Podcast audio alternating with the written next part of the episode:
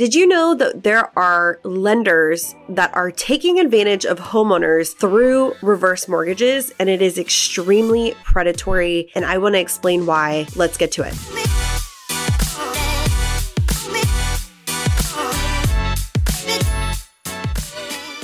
So before we get into today's video, don't forget to hit the subscribe button to get notified of our weekly videos. And today I'm going to just jump right into it and I'm going to talk about reverse mortgages because I've seen posts on social media, people asking my opinion on these type of loans on family members and people that they know and even clients that are trying to take out these type of loans. Now, full disclaimer, I know that there is not one size fits all, but I also know that it's important to have all of the information before you get into something, not because of the fancy marketing that they do where if it sounds too good to be true, it probably is, right? We can only make the best decisions with all of the information. So let me explain why I feel this is an extremely predatory loan that they're taking advantage of the elderly and not really giving all of the information because I sit across sellers at their kitchen table in tears because they don't understand how they lost their home, right? So Let's talk about what a reverse mortgage is. So, like a traditional mortgage, they're taking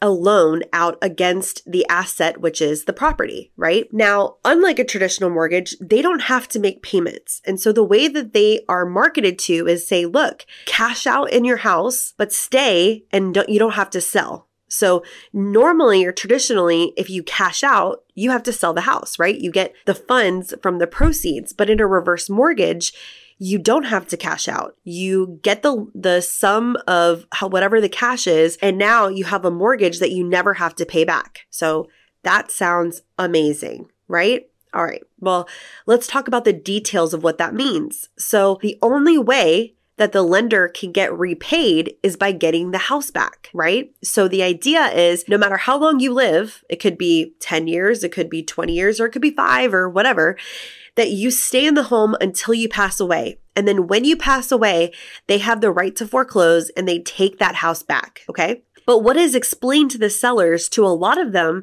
is that it's like a line of credit. It is not a line of credit. It is an actual mortgage. I can't tell you how many times I have talked to sellers who were blown away that they were in foreclosure or worse, they were trying to sell and they realized, oh my God, how is my balance so high? This happens all the time. And the reason why is because with the reverse mortgages, every single month, the payment that they're not paying, it increases the value of the house. Okay. So let's just say I'm in my 60s, 70s, and I get this reverse mortgage thinking I'm going to cash out, stay in my home. But in five years, I don't want to be in my house anymore. Like uh, it, the maintenance is too much. It's, it's too much of a house. So I go to sell it and then I realize I have no equity and that money is gone. And now, even though I own this home, I'm upside down because that balance went up every single month, but the values of the house, of course, didn't because it's going against the equity of the home. So now I'm stuck.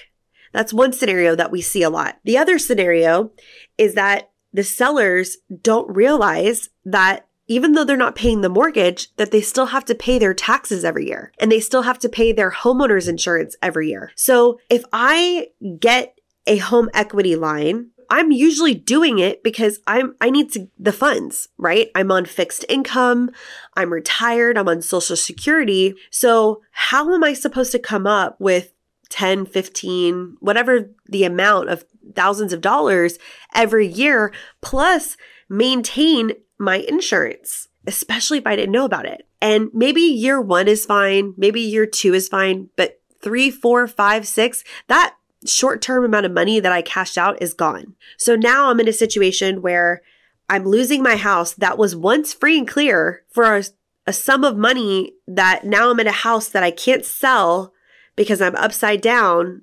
and I'm losing the house in foreclosure. And I'm devastated because I'm in my 60s, 70s, 80s, whatever that looks like. And where am I going to go? This scenario happens so many times. Now, before I get a bunch of you commenting about, oh, well, they need to make better decisions and blah, blah, blah, shut up.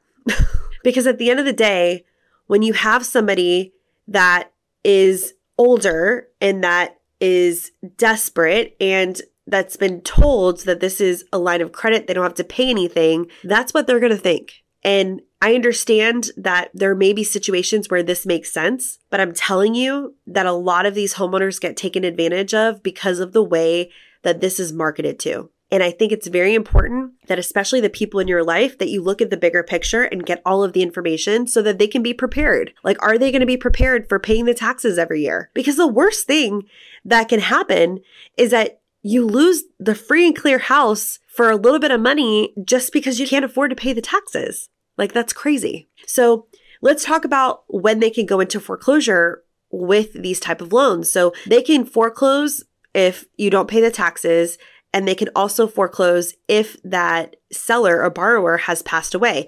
They cannot foreclose for not making payments because remember, we said earlier that you're not making any payments. So you're not behind right? So you're not, it's not going to be the same situation when you talk to someone that's in foreclosure. You're either talking to that seller or you're talking to an heir, right? Because they're in foreclosure now. The heirs are stepping in because their grandmother, grandfather, whatever have passed away. And now they think, oh, I got, I inherited this house, but it normally doesn't have equity because that balance increases every month. Now, what do you do if it doesn't have equity? So reverse mortgages will actually do short sales. So you can do a short sale on a reverse mortgage. The best part about doing a short sale on a reverse mortgage is that the bank will agree to take the loss and you don't have to do any type of financial review or have any type of hardship because of the type of loan it is. The other cool thing about reverse mortgages in doing a short sale is that the heirs can actually purchase the house. In a normal short sale, the heirs or anybody that's related to the seller, it's an arm's length transaction they cannot purchase. So in those situations, you can even facilitate that transaction to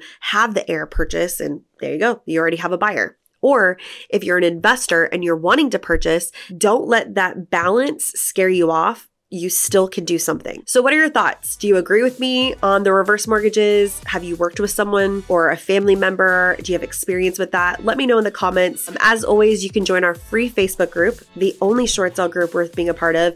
And if you want to come to our free one hour introduction to pre foreclosure class, the links are in the show notes and in the description of the video. And I'll see you guys next time.